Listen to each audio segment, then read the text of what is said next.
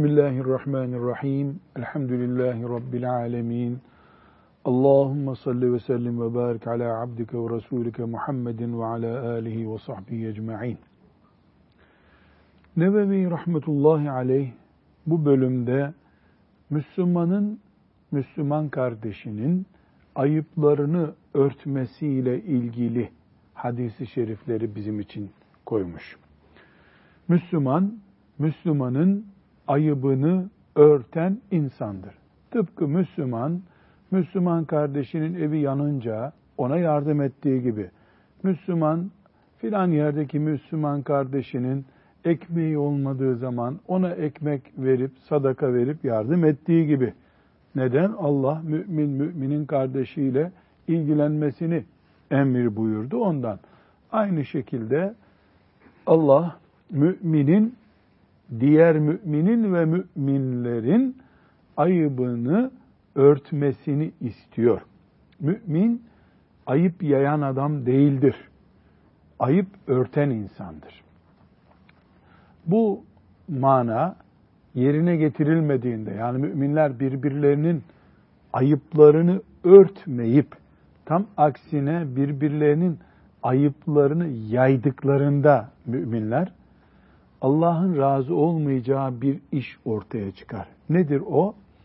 İslam toplumunda, Müslümanların toplumunda ezan okunan bir şehirde kötülükler yayılır, pislikler, çirkinlikler yayılır.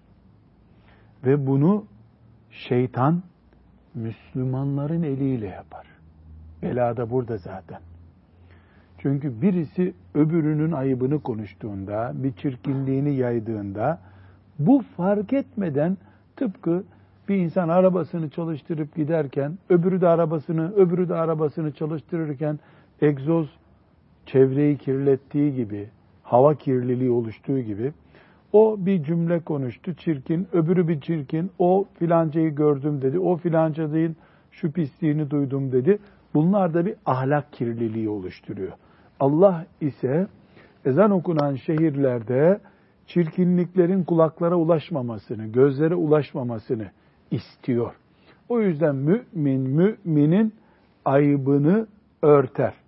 Aksi olursa mümin müminin ayıbını yayarsa ben bir kişiye söyledim, yaymadım demek yeterli değil. Herkes bir kişiye söyleyecek zaten. O bir kişi öbür bir kişi derken bin kişi belki olacak bu. Bu Allah'ın razı olmadığı bir iştir. Bu bölümle ilgili ayet-i celile var burada. Nur suresinin 19. E, ayet-i celilesi. Hafız Efendi bu ayet-i celileyi de mealini de okuyalım. Euzubillahimineşşeytanirracim. Bismillahirrahmanirrahim. İnnellezîne yuhibbûne en teşî'al fâhişetu fillezîne âmenû lehum azâbun elîmun fid dünya vel âhire. Sadakallahul azim. Müminler arasında hayasızlığın yayılmasını arzu edenlere, işte onlara dünya ve ahirette can yakıcı azap vardır. Dikkatli okuduğumuz zaman müminler arasında hayasızlığın yayılmasını arzu edenlere, işte onlara, tam da onlara, dünya ve ahirette can yakıcı azap vardır. Bu dünya ve ahirette kelimesinden anlaşılıyor ki bu tip hatayı yapanlar ahirette azap çekmekten önce dünyada da bir sıkıntı çekecekler demek. Buradan ben hiç tereddüt etmeden şunu anlıyorum. Bugün mesela bizim yaşadığımız toplumda huzursuz olmamıza, patırtı kütürdü ortamında yaşamamıza bir gerekçe arıyorsak eğer, Allah bilir ya, bir sene, beş sene önce birilerinin cami kapısında, bir çay ocağında, bir piknikte yaptıkları dedikoduların toplamının da karşılığını çekiyor olabiliriz. Bir müstehcenliğin yayılması, dünyada azap nedeni. Kabahati hep böyle dış güçlere yükleyip rahat edemeyiz. Dış güçleri aratmayacak iç belalarımız da olabilir bizim. Ahlaksızlık böyle bir beladır.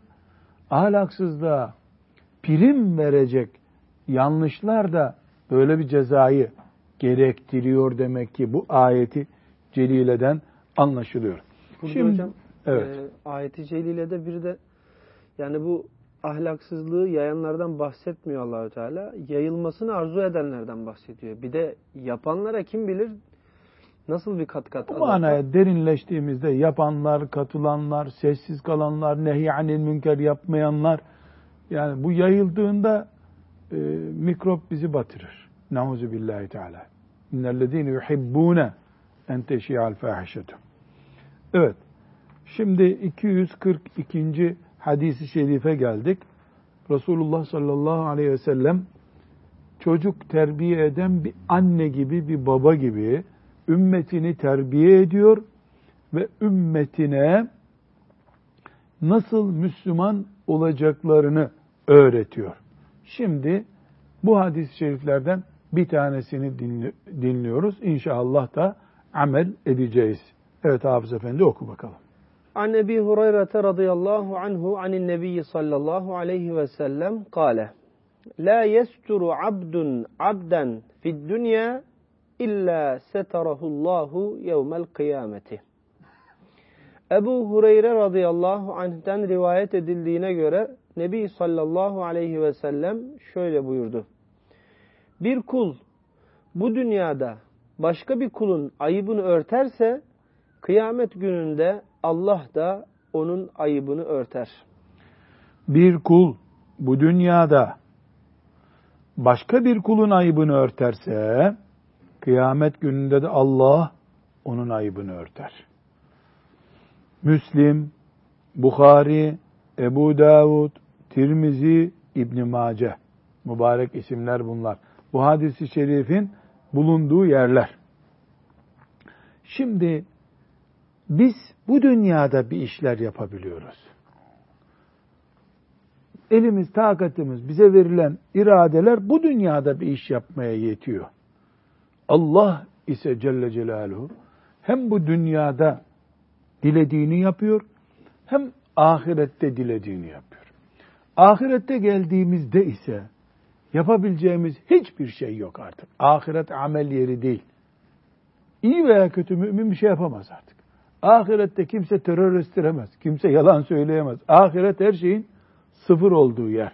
Ama Allah Celle Celaluhu ahirette çok şey yapar. Yapacak.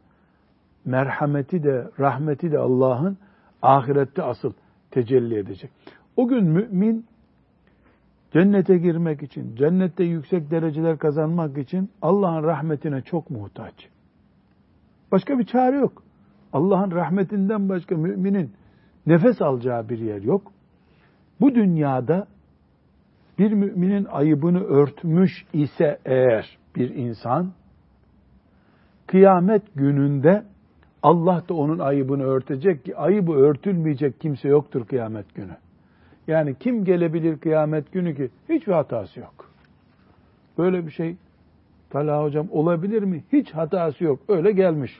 Öyle bir insan yok. Peygamberleri hocam. istisna evet, edelim. Peygamberlerde bir masumiyet var. Onun haricinde herkes hatalıdır. Halbuki peygamberleri de hadis-i şerif ne diyor mesela? Adem aleyhisselam ne diyecek? Gidin gidin benden gidin ben kendi derdimle meşgulüm diyecek değil mi?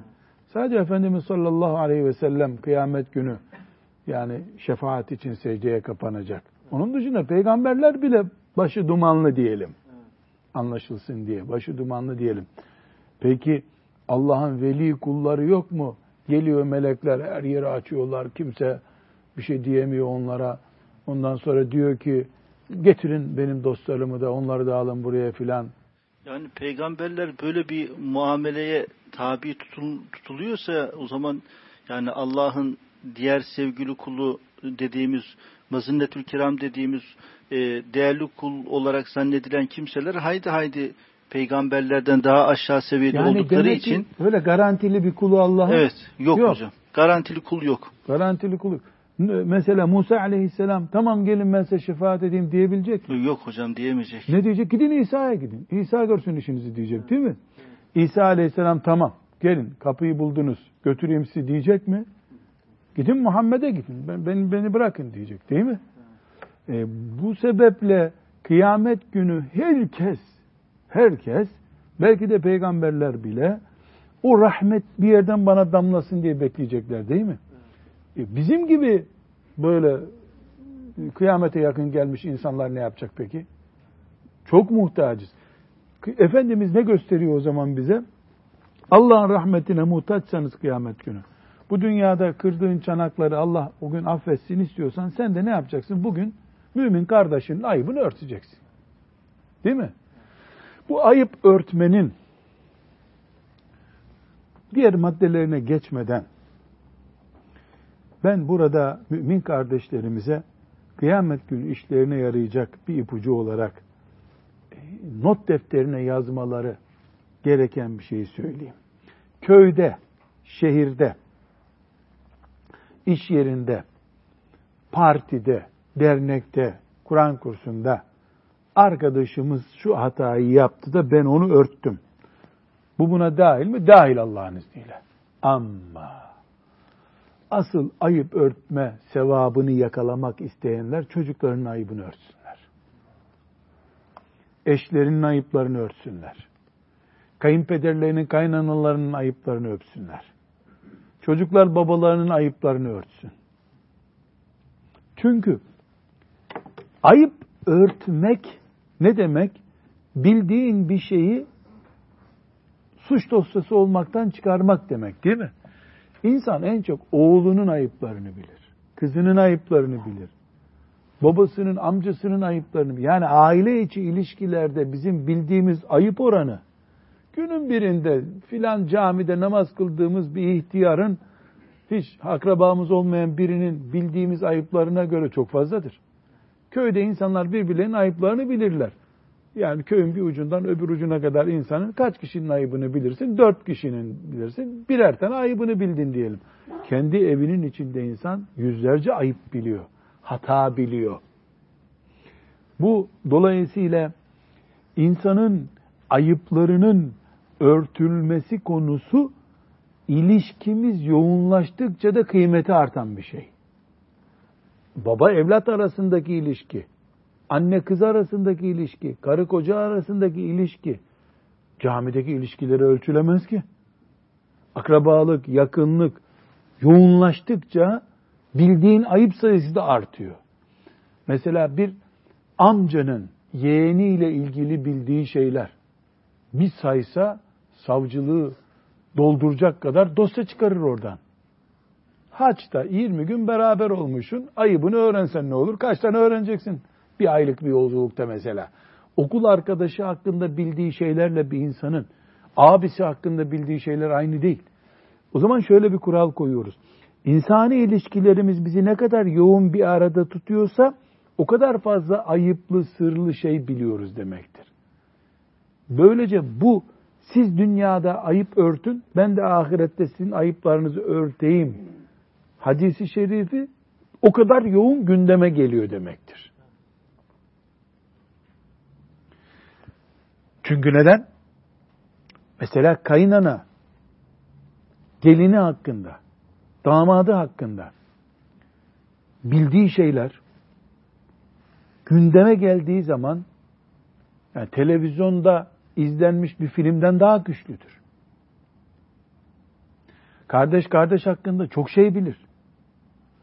Bunların yayılması da daha kolay, daha etkin bir yayılmadır. Toplum kirliliği bakımından. O zaman bu hadisi şerif Türkler Araplar hakkında böyle demiş, Araplar da Türkler hakkında şöyle demişten bin kat daha yoğunlaşmış bir şekilde evde duruyor. Yani birisi dedi ki camide geldim bir ihtiyar gördüm. İhtiyar şöyle bir yanlış iş yapıyordu.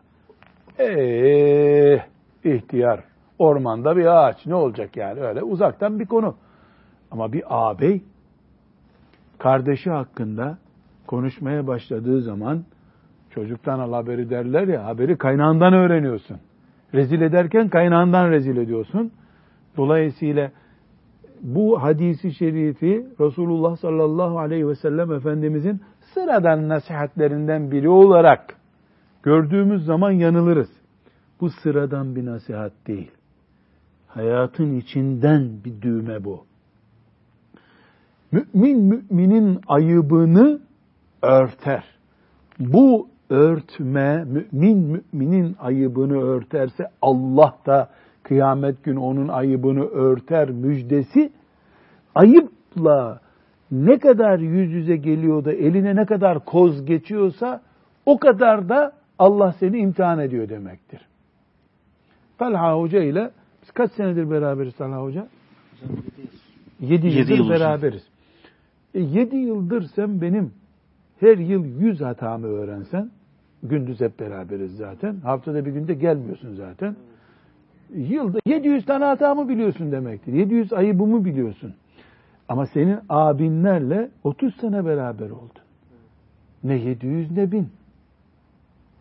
Hadisi şerifi böyle hayatın içinde düğmemiz, gömleğimizin düğmesi kadar yakın bir yere oturtmak lazım. Bu tür mübarek ahlak hadisleri var ya bizim. En büyük sorunumuz mesela Riyazu Salihin ahlak hadisleri var burada. Mücahit hadisleri yok.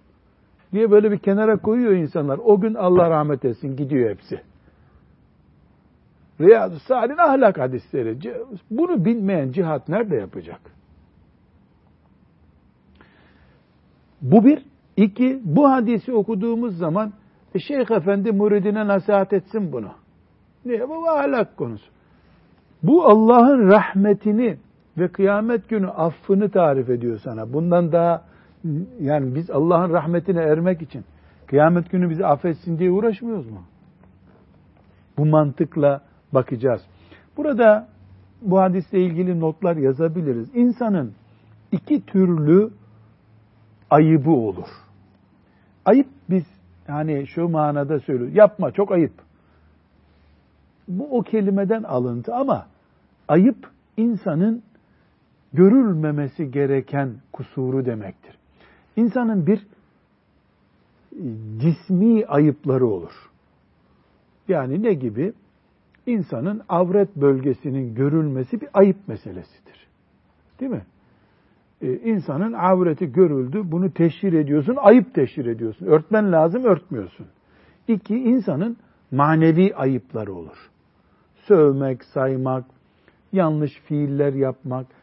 yani ayıbımız, hadis-i şerifin örtün buyurduğu ayıplar hem maddi ayıplarımız manevi ayıplarımızdır. Bu ayıplar kişinin kendine mahsussa bunları örtmektir Allah'ın muradı bizden. Ümmeti Muhammed'e zarar veriyorsa zarar bir kişiyi korurken ümmete zarar veremeyiz. İfsad ediyor toplumu. Mesela birisi uyuşturucu pazarlaması yapıyor. Bunu polise ihbar etmiyorsun. Niye? E Müslümanın ayıbını örteceğiz. Böyle şey olur mu ya? Bunun, bunun, bunun ayıbını örtmek günah. O bir ayıp zaten.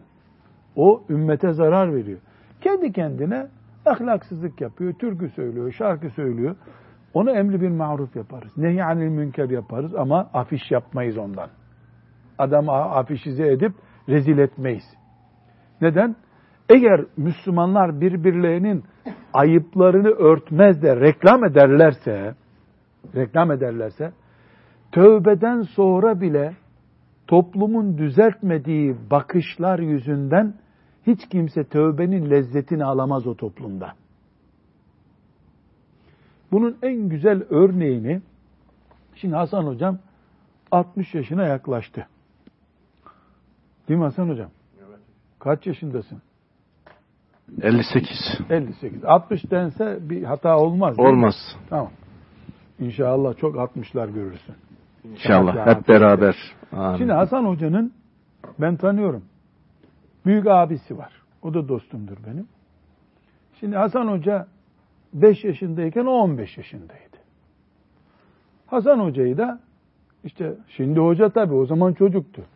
Diyelim köyde birisinin köpeğine taş atmıştı da babası da bir güzel dövmüştü. Diyelim. Şimdi beyaz sakallı bir hacide de böyle olmaz diyoruz ama o zaman beyaz sakallı değildi, bıyığı da yoktu. Çocuktu. Bunun oldu bitti. Bu bir ayıptı. Hasan Hoca çocukken, gençken, delikanlıyken böyle bir yaramazlık yaptı. Şimdi abisi ben onunla her buluştuğumda dese ki bana bu Hasan Hoca ile siz Riyazu Salih'in okuyorsunuz ama bu 16 yaşındaydı. Babam bunu evire çevire bir dövmüştü. Niye yahu? Filancaların kiraz ağacına çomak atmıştı da adam da babamla kavga etmişti. O da bunu dövmüştü. Üzerinden 50 sene geçmiş. Tarih olmuş bir şey. Hasan Hoca'yı ben böyle Allah dostu, beyaz sakallı, Kur'an kursu hocalığından emekli olmuş bir zat düşünürken ula bu milletin kirazını berbat etmiş. Hasan Hoca daha kimsenin kirazına çomak atmamış. Babası güzel bir aşladığı için. Ama ne yaptık? 40 sene sonra geldik, şahsiyetini batırdık. Mümin mümine falan kiraz ağacını devirmiş adam diye baktıktan sonra Allah'ın rahmeti o topluma sağanak olarak yağmaz. Kadir gecesinde dua yapmakla rahmet olmuyor öyle. Onun için mümin müminin ayıbını örtecek. Allah da karşılığında kıyamet günü o müminin ayıbını örtecek. Şimdi yaşlıların zevk için bu askere gitmeden filanca adamın kızına talip olmuştu da intihar edecekti vermediler diye anlattıkları hikayeler başkaları namına. Biraz sonra hadis-i şerifte göreceğiz insanın kendisine ait hatıraları böyle anlatması bu ümmetin kültüründe negatif kültürdür. Yanlıştır. Sonra göreceğiz Efendimiz sallallahu aleyhi ve sellem Allah herkesi affedecek de kendi günahlarını ortaya koyanları affetmeyecek buyuruyor. Neden? Toplum kirleniyor. Müslümanlar birbirlerine temiz bakmıyorlar bu sefer. Kimseye zarar yok. Babası bunu dövmüş, ağlatmış. Bu da üç gün yemek yememiş. Babam beni dövdü. Ya köyde olmuş bitmiş bir olay. Bunu reklam etmenin bir manası yok. Toplumun Müslüman ahlaklı toplum ilerleyişi zarar görüyor bundan. Mesele bu. Çünkü Adem'in çocuklarıyız. Adem'in çocuklarının yapısında hata etmek var. Babadan miras bize bu. Bütün Adem'in çocukları hatakardır diyor Efendimiz sallallahu aleyhi ve sellem değil mi? Adem çocuğu ne demek? Hatakar, hata edebilir. İlla hatalı olacak değil ama hata edebilir. Peki bütün insanoğlunun hata kabiliyeti var. Biz müminler olarak kardeştik ama. Ve bu kardeşliğimiz de bir tek ceset gibi olmayı gerektiriyordu. İnsan kendi parmağında bir kusur var diye keserle vurup atıyor mu o parmağını? Ne yapıyorsun? Ağırsa da sızlasa da böyle tutuyorsun, bekletiyorsun. Madem Resulullah sallallahu aleyhi ve sellem Efendimiz bizi bir ceset gibi görüyor müminler olarak, hepimiz bir cesediz buyuruyor. O zaman bir ceset birbirinin parçalarına zarar vermeyecek. Eğer zarar verirse allah Teala'nın murad ettiği o güzel toplum kurulmuyor. Toplumun içinde ulu orta herkes konuşuyor, kötülükler yayılıyor. Bu yayılan kötülükleri biz, egzoz örneğini veriyorum. E, benim arabam gökyüzünü kirletecek hali yok ya diyebiliyor mu kimse? Herkes benim arabam gökyüzünü kirletemez diyor ama İstanbul'da nefes alınmıyor bütün arabalar çalışınca. Bir kelime konuştum ben diyemezsin. O kelimeler toplanınca koca bir ansiklopedi kadar bozuk şey ortaya çıkıyor. Bunun en güzel örneği nedir biliyor musunuz? Münafıkların Ayşe anamız radıyallahu anha hakkındaki çirkin iftiraları eğer göklerden gelen haberle temizlenmeseydi bugün biz İslam şerefiyle övünemezdik. Salih Hoca anlaşıldı mı mesele? Yani Ayşe anamıza vahyin indiği Medine toprağında çirkin iftira yapıldı. Allah göklerden ayet indirdi. İnnellezine ca'u bil ifki ifki. İftira uyduranlar buyurdu. Allah böyle buyurduğu için de Ayşe anamız temizlendi. Ama 23 sene ki 19. 17. seneye rastlıyor değil mi? 17. seneye rastlıyor. 17 senelik emeklerini münafıklar bir günde bitiriyorlardı az kalsın. Allah'ın muradı tecelli etti. Ayrı bir mesele yani zahiri manada böyle kağıtları incelediğimizde okuyunca ortaya çıkan şeyler bunlar. Medine bile Efendimiz sallallahu aleyhi ve sellem bile mübarek nur yüzü kapkara oldu değil mi? Konuşamadı. Kimseye bir şey anlatamadı. Yani Peygamber Efendimizin evi ki Cebrail'in konağı ya. Cebrail'in ziyaretgahı yeri. Saat başı Cebrail orada. Belki dakika başı Cebrail orada. Ama iftira, çirkin söz orayı bile batırıyordu az kalsın. Nauzu billahi teala. Medine-i Münevvere gibi bir yerde Resulullah sallallahu aleyhi ve sellemin nübüvvet evinde bile böyle bir tehlike söz konusu ise gelini hakkında, kızı hakkında, yeğeni hakkında, filanca hakkında, komşu hakkında yapılan dedikodular bizim pamuk ipliğiyle bağlı duran evlerimizi bir saatte bitirir. Nauzubillahi teala. Yuvalar da yıkılır, ülkeler de yıkılır. Herkes ağzına dikkat edecek. Bir de bu ayıbı örttüğü için Allah'tan sevap bekleyecek. Yani ben söylemedim. Ne güzel oldu kıyamet günü de Rabbim benim ayıplarımı söylemeyecek, rezil olmayacağım ben diye mutluluk hissi olmalı Müslümanda. Evet. Bu e, Efendimiz sallallahu aleyhi ve sellemin hanımı anamıza yapılan bu bühtanı örnek olarak düşünüyoruz. Şimdi peygamberin evine yapılan aleyhissalatü vesselam bir bühtanın ağırlığını düşünüyoruz. Bu bizim evimizde olsa ne olurdu diyoruz. Bizim lisanımızdan yayılırsa maazallah ne kadar büyük bir afet olur düşünüyoruz. Evet 243. hadis-i şerife gelebiliriz. Bu hadis-i şerifte bu bölüm hangi hadisleri ihtiva ediyordu? Müslümanın ayıbını örtmeyi teşvik eden hadis-i şerifler. Evet. Ebu Hureyre radıyallahu anh'ten rivayet edildiğine göre Resulullah sallallahu aleyhi ve sellem şöyle buyurdu. İşlediği günahları açığa vuranlar dışında ümmetimin tamamı affedilmiştir. Bir daha söyle. İşlediği açığa, işlediği günahı açığa vuranlar dışında ümmetimin tamamı affedilmiştir. Allahu Ekber. Bu çok büyük bir ifade. Yani ümmeti Muhammed'den misin kardeşim? Evet.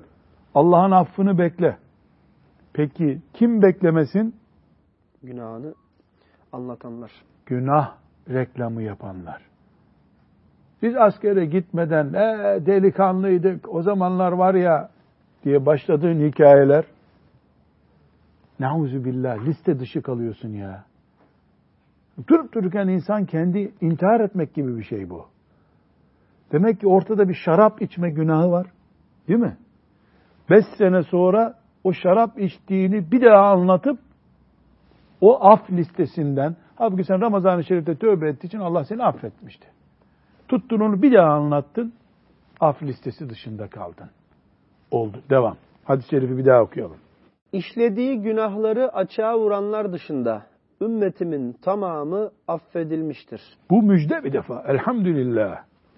Bir adamın gece kötü bir iş yapıp Allah onu örttüğü halde sabahleyin kalkıp ey falan ben dün gece şöyle şöyle yaptım demesi açık günahlardandır. Oysa o kişi Rabbi kendisinin kötülüğünü örttüğü halde geceyi geçirmişti. Fakat o Allah'ın örttüğünü açarak sabahlıyor. Bukhari bu hadisi rivayet etmiş. Müslim rivayet etmiş. Bukhari ve Müslim'in beraber rivayet ettiği hadislere ne hadisler diyoruz biz? Müttefakun aleyh hadisler diyoruz. Kur'an-ı Kerim'den sonraki en büyük bilgi kaynağımız bunlar. Yani bir tereddüt var mı Resulullah sallallahu aleyhi ve sellem böyle buyurduğuna dair? Hiç yok. Elhamdülillah. Peki konumuz ne? O zaman konumuz şu. Yeni bir başlık açtı Nebevi bize. Müslümanın günah işlemesi diye bir başlık vardı.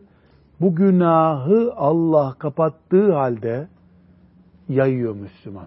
Bir günah çeşidi de bu demek ki. O zaman günahları açığa çıkarmak diye bir hata var. Bu hata günah iki türlü açığa çıkabilir. Birincisi Milletin içinde yaparsın bu günahı. Herkes şahit olur. Kıyamet gününde onlar şahit olarak gelirler. Beraberdik düğünde kadın erkek beraber oturmuştuk ya Rabbi diyecek. Herkes şahitlik. Herkes birbirinin şahidi. Davulcular zurnacılara şahit. Zurnacılar da davulculara şahit. Herkes gelecek. Bir de gizli bir şeydi. Allah bunu sen iman ehlisin diye örtmüştü. Gittin insanlara anlattın bunu.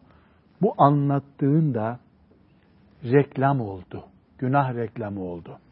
Bunun için Allahu Teala herkesi affedeceğim de seni etmem buyuruyor. Delikanlı numaraları yaparak günah anlatılmaz.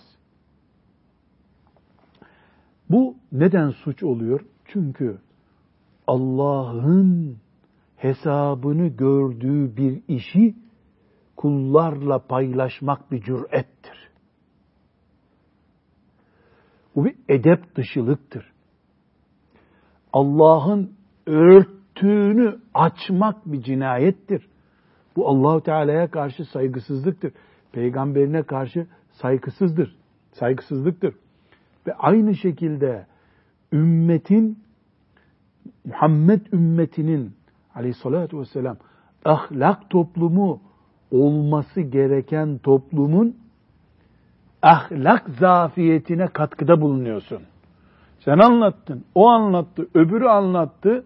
Her şey normalleşti bu sefer. Herkes bir kere anlatsa, herkes bir kova su dökünce havuzun dolduğu gibi günah kirliliği de bu sefer norm içine girmiş oluyor. Nauzu billahi teala. Müslüman günah işlemez insandır. Ama işleyebilir mi? İşleyebilir. En çirkin günahı da Müslüman yapabilir. Bunu gizler. Şeytanın bu konudaki sloganını bilen var mı? Şeytanın çok ciddi bir sloganı var. Bu hadisi şerife karşı o da hadis uydurmuş. Haydi bakalım. Allah'ın yaptığını kuldan mı saklayacağız? Allah'ın bi Allah'ın bildiğini Allah'ın bildiğini kuldan mı saklayacaksın? Gördün mü? Bu da şeytan rivayeti işte. Allah'ın bildiğini kuldan ula tabii kimden saklayacağız? Elbette kuldan saklayacağız. Çünkü Allah gafurdur, rahimdir, settarul uyubtur Allah. Kullar öyle değil ki. Elbette kuldan saklayacaksın lan. İblis oğlu iblis. Ne diyor iblis? Allah'ın bildiğini kuldan niye saklıyorsun? Bunu da bir fazilet, bir yiğitlik, bir cengaverlik olarak yaptırıyor. Yani Allah'ın bildiğini kuldan ne saklayacaksın? Haydi döküver bakalım. Tam aksine madem Allah biliyor sadece o bilsin, kulları karışmasın bu işe. Çünkü kıyamet günü Allah gafurur rahim olarak karşıma çıkacak. Ama kulağına bana ait bir günah kimin gittiyse o gelecek. Kimse kıyamet günü settarul uyub olarak gelmeyecek. Ne biliyorsa herkes söyleyecek paçasını kurtarmak için. Bu mantık iblis mantığı. Allah'ın bildiğini kuldan mı saklayacağım? Saklayacaksın tabi. Tam aksine olacaksın. Allah'ın bildiği zaten başıma bela oldu. Rabbime karşı hata ettim, kusur ettim deyip bunu büyütmeyeceksin. Bir.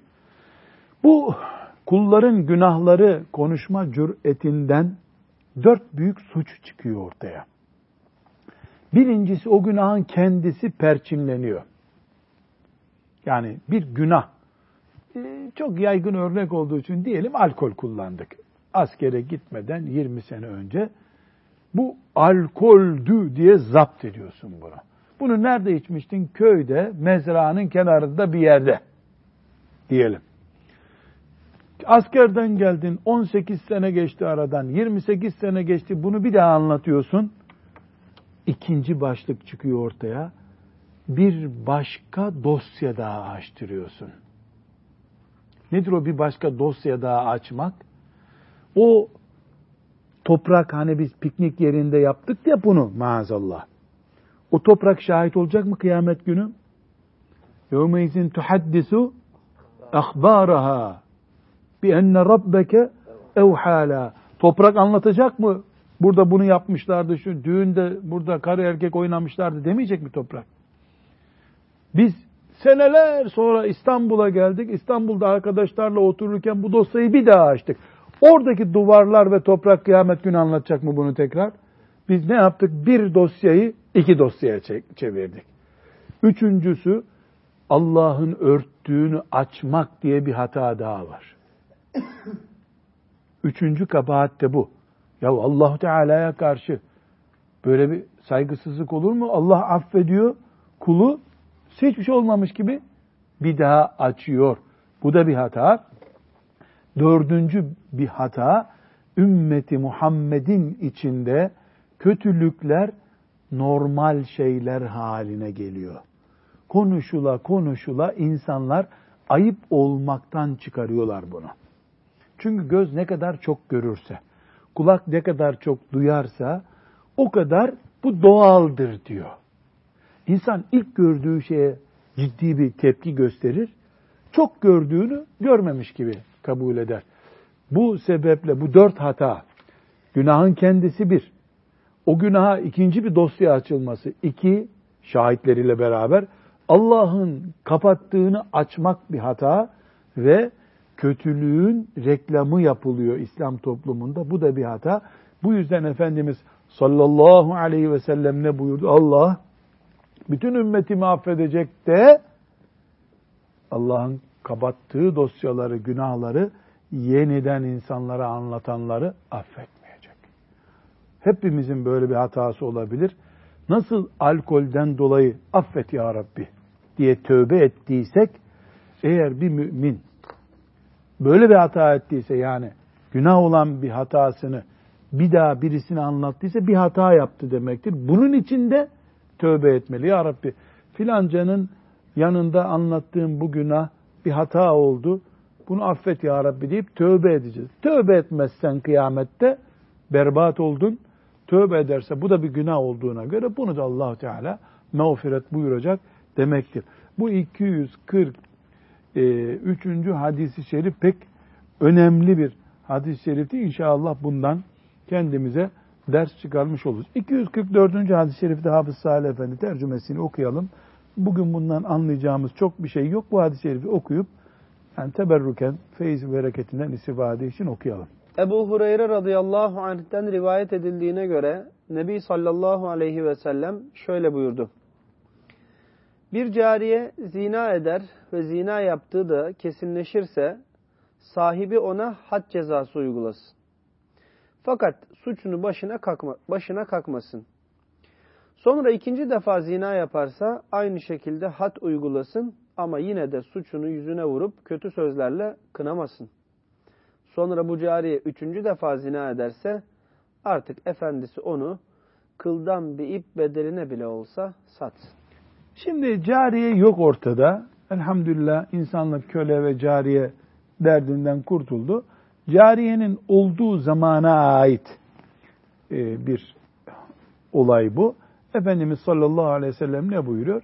Cariye yani birisinin evindeki e, ücretli elemanı diyelim. O bir zina hatası yaparsa onun cezasını versin. İki yaparsa versin, üç yaparsa versin. Dördüncü de satsın gitsin. Yani ip fiyatına beş kuruş etmeden de zararına da olsa versin. O dertten kurtulsun. Çünkü bulunduğu yerde o bir bereketsizlik nedenidir e, buyuruyor sallallahu aleyhi ve sellem Efendimiz. E, bu hadisi şerifle ilgili çok söylenecek bir şey yok. Çünkü buna ait ahkam e, şu anda uygulanacak durumda değil.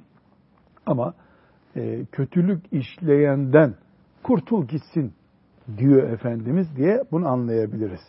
Rabbim hata etmemeyi bize kolay kılsın. Hata edersek hatalardan tövbe etmeyi nasip etsin. Gördüğümüz, duyduğumuz hataların yayılmasına alet olmaktan da bizi korusun. Öyle bir hata ettiysek de tövbe etmeyi tekrar bize nasip etsin. Ve sallallahu ve sellem ala seyyidina Muhammed ve ala alihi ve sahbihi ecma'in velhamdülillahi rabbil alemin.